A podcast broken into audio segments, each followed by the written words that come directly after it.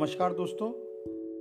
परम पूज्य श्री श्री रविशंकर जी की ज्ञान श्रृंखला से जिस ज्ञान पत्र को आज हम सुनने जा रहे हैं, उसका शीर्षक है, कृतज्ञ मत हो।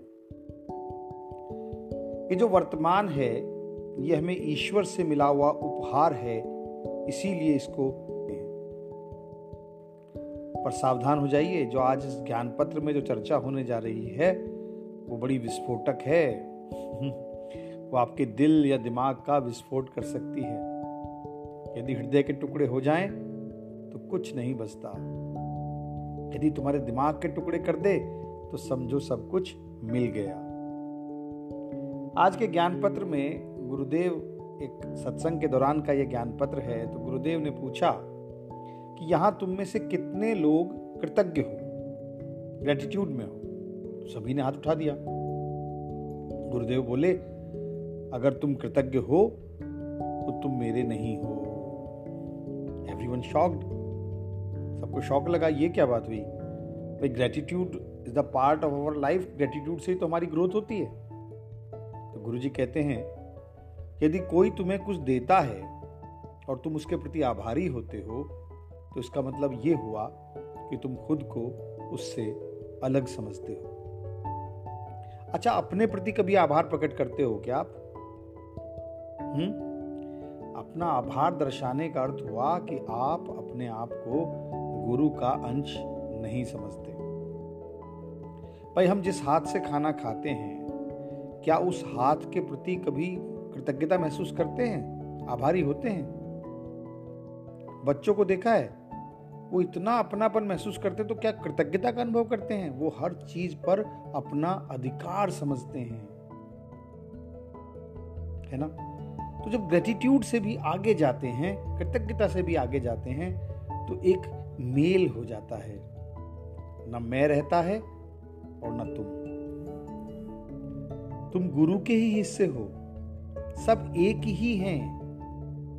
एक ही आत्मा है जिसके हज़ारों सिर हैं, हज़ारों हाथ हैं, पर हृदय एक ही है। देखो, इस पथ पर कृतज्ञता तो आएगी। कृतज्ञ होना ही होता है। अनिवार्य है। लेकिन हमें कृतज्ञता से भी आगे बढ़ना है। समझ रहे हैं ना? तो बेहतर तो यही हुआ कि कृतज्ञ ना बनो, बस आगे बढ़ते जाओ। जब तुम कृतज्ञ होते हो तो पता क्या होता है? क्योंकि आप कृतज्ञ हुए हो तो आप केंद्र में आ जाते हो। आप खुद को महत्वपूर्ण महसूस करने लगते हो। क्योंकि आप कृतज्ञ हो। That is very very subtle thing बहुत ही बारीक बात है। जब हम किसी खूबसूरत वस्तु के लिए ईश्वर के प्रति कृतज्ञ होते हैं, जैसे हमारी आँखों की दृष्टि है तो क्या बात ज़्यादा महत्वपूर्ण हुई? हम, यानी कि हमारी आँखों की दृष्टि? तुम या ईश्वर? यहाँ पर तुम। तो तुम्हारी कृतज्ञता एक किस्म का अहंकार दर्शाती है। किसी ने गुरुजी से कहा, क्या आप ग्रेटफुल नहीं हैं? गुरुजी बोलते हैं मैं ग्रेट भी हूँ और फुल भी हूँ। ग्रेट बनो और फुल बनो। देखो, श्रद्धा के बिना किसी भी ज्ञान को समझना बहुत ही खतरनाक है।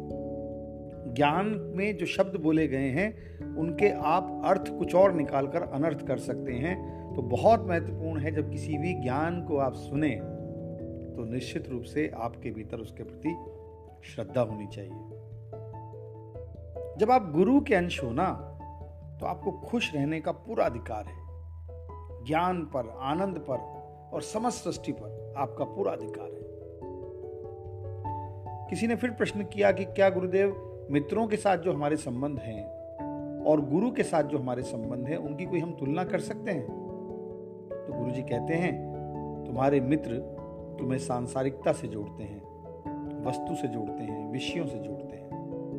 बल्कि कहना चाहिए, उनसे बांधते हैं। पर गुरु, तुम्हें ईश्वर से जोड़ते हैं, आत्मा से जोड़ते हैं और तुम्हें मुक्त करते हैं।